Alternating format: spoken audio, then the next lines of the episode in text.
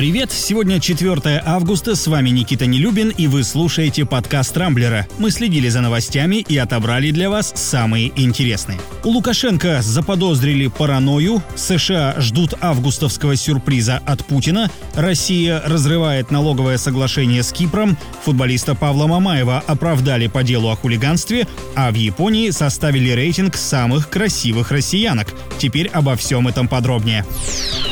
Одной из наиболее обсуждаемых на Рамблере сегодня стала новость о панических настроениях, которые овладели президентом Беларуси Александром Лукашенко и заставляют его делать все новые ошибки.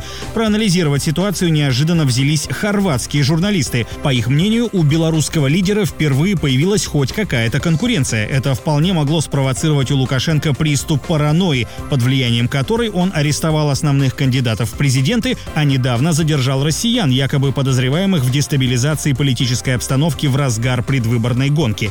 При этом объяснить свои резкие действия он толком не может. Версия с паранойей звучит вполне убедительно, особенно если учесть, что эксперты и так прочат действующему главе Беларуси победу уже в первом туре. Кстати, мы спросили наших читателей, сможет ли Лукашенко продолжить свое президентство вопреки провокациям и отношению людей к нему. Ссылка на опрос в описании к этому выпуску подкаста, ну а итоги, как всегда, подведем завтра. Тем временем США советуют в наступившем месяце не спускать глаз с России. С таким предупреждением выступил глава Американского Атлантического совета Фредерик Кэмп.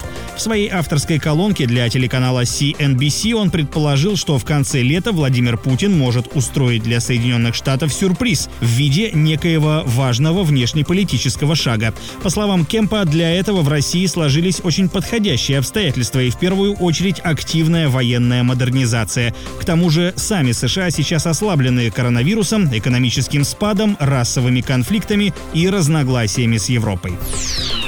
Минфин России в одностороннем порядке запустил процедуру разрыва соглашения об избежании двойного налогообложения с Кипром. Такое решение в ведомстве объяснили чересчур привлекательными ставками при выплате дивидендов, которые более чем в два раза меньше по сравнению с Россией. Министерство финансов предлагало киприотам поднять ставку до 15%, однако прийти к соглашению с местными властями так и не удалось. Между тем, только в прошлом году на Кипр из России было выведено около 2 триллионов рублей. Теперь одной из немногочисленных иностранных кубышек, в которой наши чиновники и бизнесмены привыкли прятать деньги, кажется, станет меньше.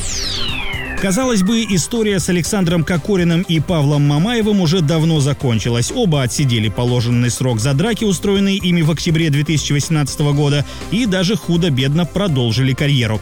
Однако накануне Мосгорсуд пересмотрел приговоры, которые были вынесены футболистам-гопникам в мае прошлого года. Тогда, напомню, они получили по полтора года тюрьмы за хулиганство. И вот новый поворот. Мамаева по этой статье оправдали, а реальный срок, который он уже отбыл за решеткой, заменили заменили на исправительные работы.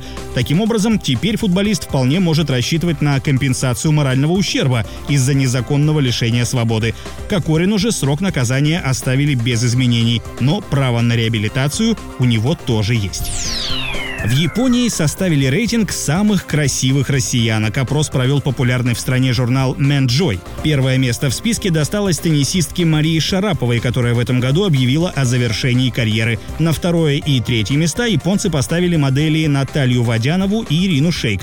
В первую пятерку также вошли наши фигуристки Анна Щербакова и Алина Загитова. Составители рейтинга добавили, что больше всего японцев в россиянках привлекает рост и белизна кожи. Как известно, в странах Азии это едва ли не главный признак аристократизма.